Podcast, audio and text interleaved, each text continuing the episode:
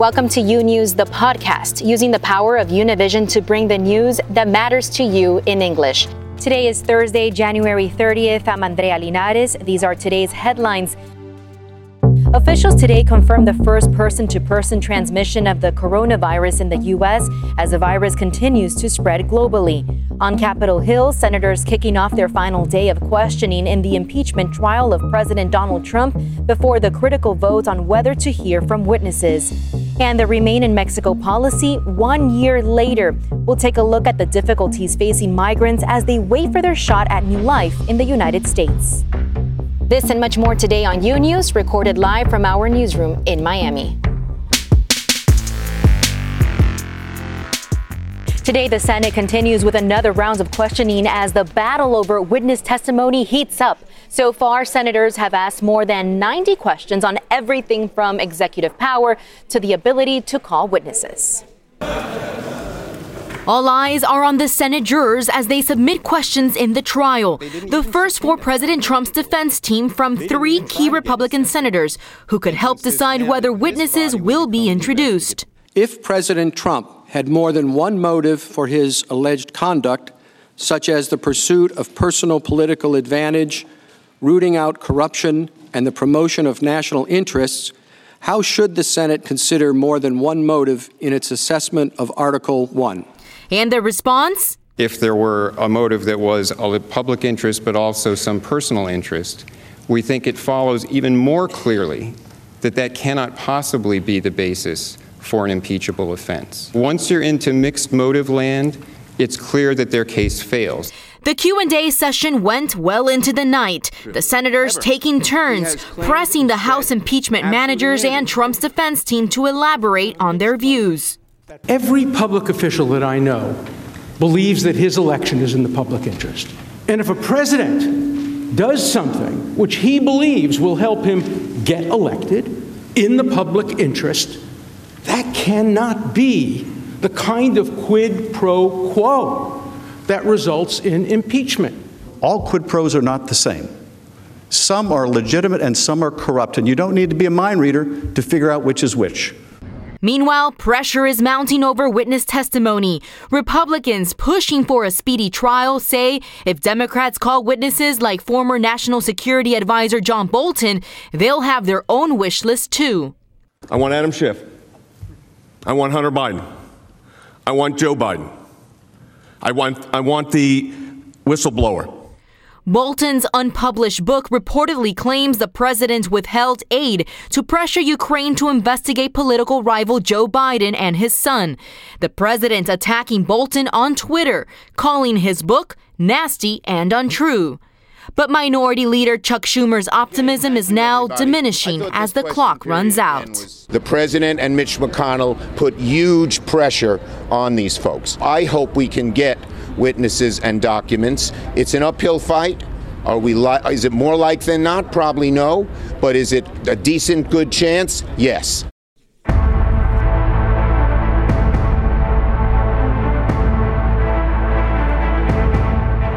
Now to the latest on the coronavirus. At least 170 people are dead and more than 800 8,000 cases have actually been confirmed in mainland China as the illness spreads rapidly across Asia and the rest of the world. Nearly 60 million people are under partial or full lockdowns in China, while more than 100 cases have been confirmed outside of the country.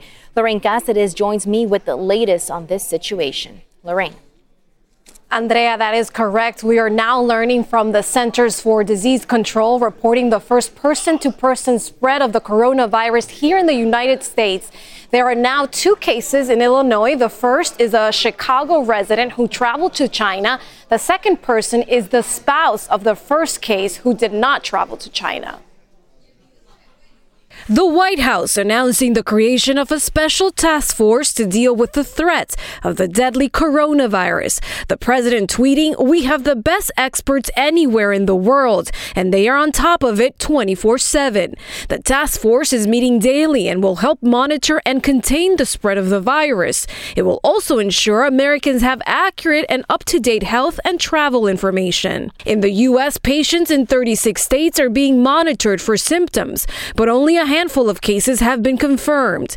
This is the March Air Reserve Base in Riverside, California, where the first Americans evacuated from Wuhan are being monitored. This is a very serious and rapidly evolving situation. This is a potential public health threat in the United States. The coronavirus has now spread to at least 20 countries. The latest cases have been found in Singapore, the Philippines, Finland, and Italy, where thousands of passengers are stranded on this cruise ship after a couple came down with a fever and had to be transported to a local hospital. Those two passengers are from Hong Kong, where the high speed train to mainland China has been closed. And on the mostly empty streets, this is the scene endless lines of people trying to buy protective protective masks. It's the same scene in Shanghai, fear growing as Chinese health authorities report their biggest jump yet of deaths in one day. New hospitals in China have been built at record speed in a matter of days to respond to the overwhelming demand. Since we started receiving patients here on January 22nd, we have not left this clinic. Throughout the whole week, I have only slept 20 hours. We really need more medical workers to support us. All of our staff have been working day and night with no rest. The U.S. has plans to evacuate all Americans left in Wuhan, but the process will take a few days as the city is in lockdown. Some of the people left behind are upset that all consulate employees were evacuated first when many there are dealing with passport and visa problems. Back to you, Andrea. Thanks so much, Lorraine, for that report. On Wednesday, the Pentagon announced 50 service members have been diagnosed with traumatic brain injuries following a series of Iranian missile attacks on an Iraqi base housing U.S. soldiers. That number, a sharp escalation from the originally reported number of 11 injured. Now, here to talk about the impact of brain injuries on service members is Jeremy Butler. He's the CEO of the organization Iraq and Afghanistan Veterans of America and also a service member with the Navy Reserves. Jeremy, thanks so much for joining us. Thank you. Glad to be here. So, most of those 50 soldiers are now back on duty after treatment, but 18 of them were taken to Germany for additional care and evaluation. Do you have more information on how those troops are doing and the severity of their injuries? I don't have anything other than what's been reported publicly so far, but I think the fact that uh, those 18 were transported on to Germany is a good indication of the seriousness of their injuries. And it really kind of gets back to uh, what has troubled us from the beginning with the comments that the president made uh, after word started coming out that we did have service members uh, who were wounded in this attack. Uh, you know, 50, as you said, uh, were treated for concussions and traumatic brain injuries. The fact that 18 of them had to be flown out to Germany is indicative uh, of the seriousness of these kind of injuries, and that's why we call it the signature wound of war uh, for the post 9/11 generation. You see this a lot, and it needs to be taken very seriously. And uh, the president's comments were were incredibly dismissive about that seriousness. Now that you mentioned the comments, he actually recently downplayed the effects of brain injuries. We have a, a clip of what he said. Let's go ahead and take a listen. Heard that they had headaches and a couple of other things, but I would say, uh, and I can report, it is not very serious. What's your reaction to that? Yeah, it's startling. You know, I don't know if uh, it's out of just a lack of understanding about what concussions and traumatic brain injuries uh, are really like, or if he was simply just trying to downplay uh, the seriousness of the attack on the U.S. But either way, what it does is coming from the commander in chief, what it does is sends a signal uh, that these types of injuries should not be taken seriously. Uh, to downplay them like that uh, is to give the impression to those who are suffering from these uh, that they should not seek treatment, that they're perhaps less important than other injuries that people are receiving on the battlefield. But the reality is that these really are are the signature wounds of war from our generation. You know, over 400,000 uh, servicemen and women since 2000 have been treated for traumatic brain injuries. And, you know, if you think about it, there really is no more important organ in the body uh, for an injury to be taken seriously than the brain. Many describe traumatic brain injuries as an invisible wound. Why exactly is that? Mm-hmm. Yeah, because it can be sometimes difficult in the immediate aftermath to know uh, if someone was hurt, the level of that injury, and what the results could be. And I think that's indicative in the way that the numbers uh, slowly crept up as time went on uh, after this attack. You know, initially it was reported that there are no, no injuries. Uh, then I think it was 13, then 18, 34, now 50. Uh, sometimes it's hard to tell uh, until a few days later, you know, what the level of seriousness that has resulted from these types of concussions, these blast wave type injuries, because a lot of times there's no physical, visible wound uh, that accompanies the initial injury. What would you say? There are enough or not enough measures in place to protect troops against these type of injuries that we just saw? Yeah, well, I think it gets at the nature of war. You know, it's hard to always protect uh, everyone. That's the um, that's what going to war is all about. Uh, we have made real, real incredible strides in treating and recognizing the seriousness of these types of injuries uh, since the, the first uh, um, invasion into Iraq. Uh, so we've gotten better at treating them. But these types of comments from the president, I think, really set back uh, servicemen and women's ability to understand that when they do suffer these types of injuries, they need to be taken seriously. They need to seek immediate treatment, uh, and those that are supervising those men and women need to make sure that they're getting the treatment that they need. So uh, we have made real progress in understanding and treating the seriousness of traumatic brain injuries and concussions. Uh, but the president's comments, I think, were a setback in uh, the the military's understanding and treatment and reaction to those injuries. Well, speaking of the president, he also said that no U.S. troops were killed or injured in the January 8th attack. Do you believe that was for political gain?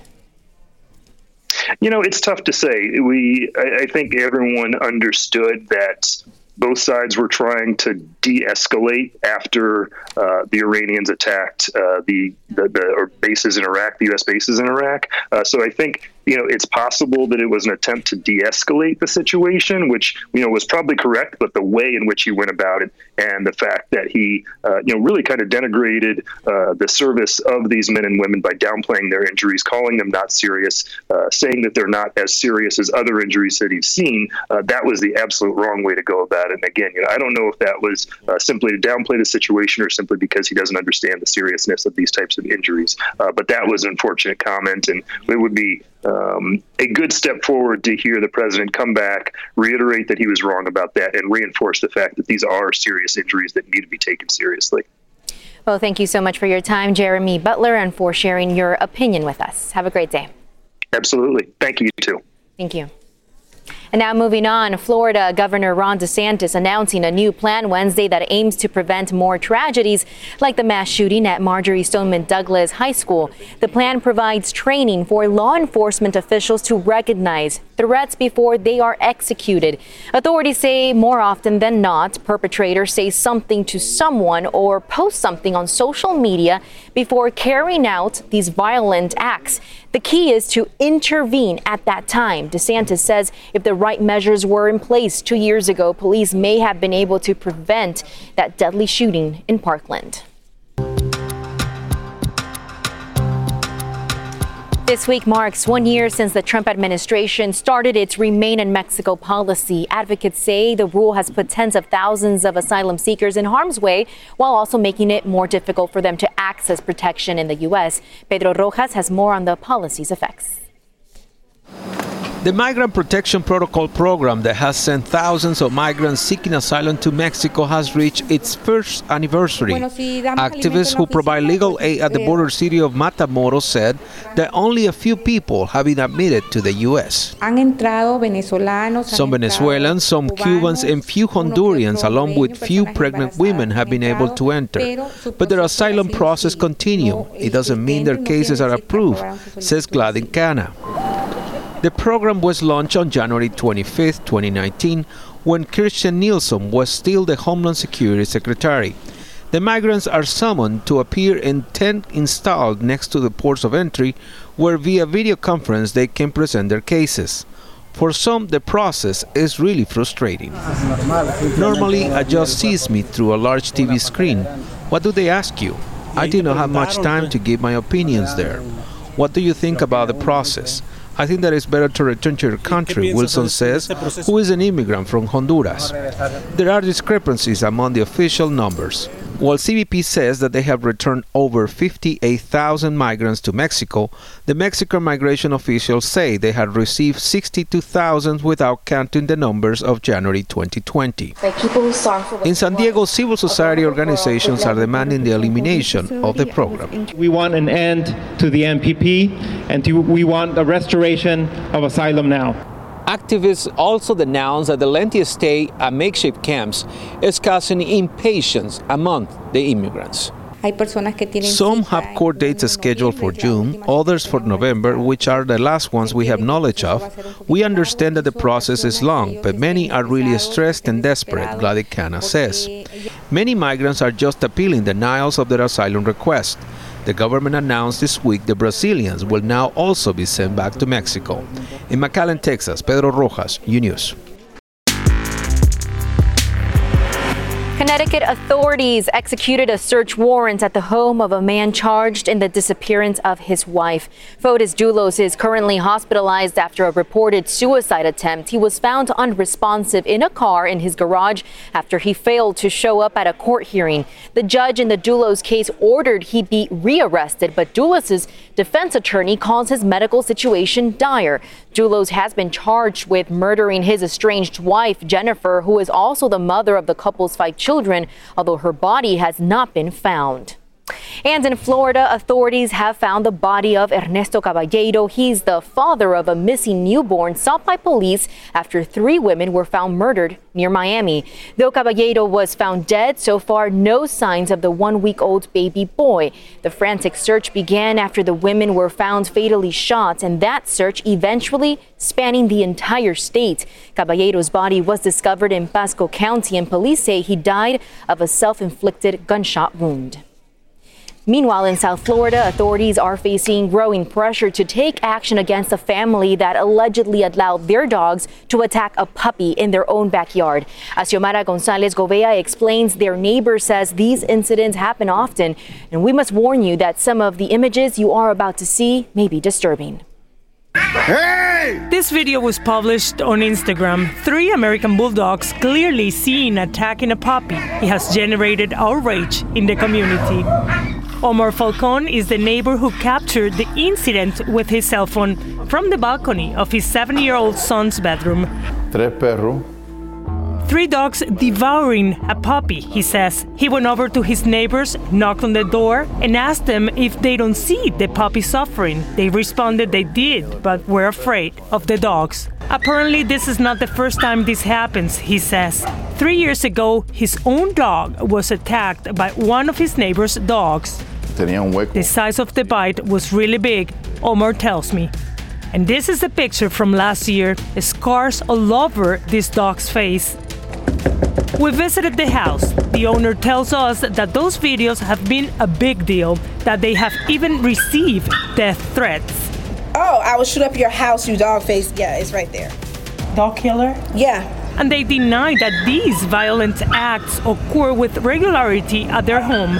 They say this is an ongoing situation. It is not. But their neighbor says the opposite, contradicting the family. That's why they called the police and brought their complaints to the authorities' attention several times until Animal Control Services of Miami Dade decided to visit their property. Spokesperson says that they did see a puppy that was hurt. However, she says there was not enough evidence to proceed with pressing legal charges for animal cruelty and abuse of animals. The puppy was voluntarily handed to the authorities. He has been receiving treatment and rehabbing at the local animal protection shelter. We were not allowed to see the puppy since it's considered to be evidence of the alleged crimes and an important part of the investigation here in Miami, Florida. ¿Cuántas denuncias? So the question is how many charges do authorities really need to sanction these pet owners? They respond that if you tie up an animal, that is abuse. If you do not feed an animal, that is abuse. Something that the neighbors also allege. They tell me that those animals are starving. Omar says they're teaching them how to kill. This animal advocate is upset that the authorities are doing nothing to address the situation, especially given the evidence.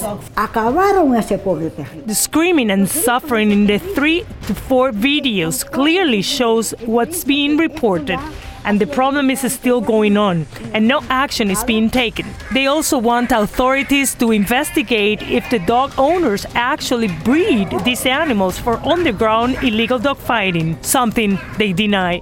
I have not slept. She claims she has not slept because of the stress, but also those demanding justice have lost sleep because of the alleged treatment of these dogs and they promise they will not rest until justice is served at this home. In Homestead, Florida, Xiomara Gonzalez Govea, U News. More of U News after this short break. Imagine a daily newscast that speaks to you about your world in plain English. Each weekday, we partner with Hispanic America's most trusted news source to bring you the stories from home and abroad that matter to you. They don't know when they're going to be able to go back to work. Victims also from Mexico and this mass shooting. Officials in and out of the residence. We're going to continue fighting. U News covers the news of your world and makes it easy to understand. Your news, your world, U News on Fusion. Welcome back to U News.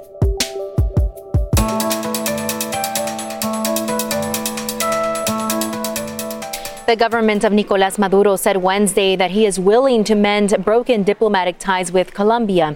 Maduro invited his Colombian counterpart to reestablish consular relations he broke off in February last year after a failed attempt by opposition leader Juan Guaido to force U.S. aid trucks into Venezuela. Maduro's olive branch also comes a day after Bogota's request for the extradition of fugitive lawmaker Aida Merlano, who escaped prison in Colombia and is now reportedly in Venezuela. And Mexico's President Andres Manuel Lopez Obrador criticized a directive from his own immigration agency that temporarily barred access to the country's immigration detention centers for nonprofit organizations that monitor conditions of migrants. The National Immigration Institute had said Tuesday that access for civic, activist, and religious groups would be temporarily suspended. Lopez Obrador defended his administration's tougher immigration enforcement at the southern border, but insisted there must be transparency. Thanks for listening to U News, the podcast. Don't forget to follow U News on Instagram, Twitter, and Facebook. And if you haven't yet, go to Apple Podcasts and subscribe, rate, and review. And join us tomorrow for a new episode. Until then.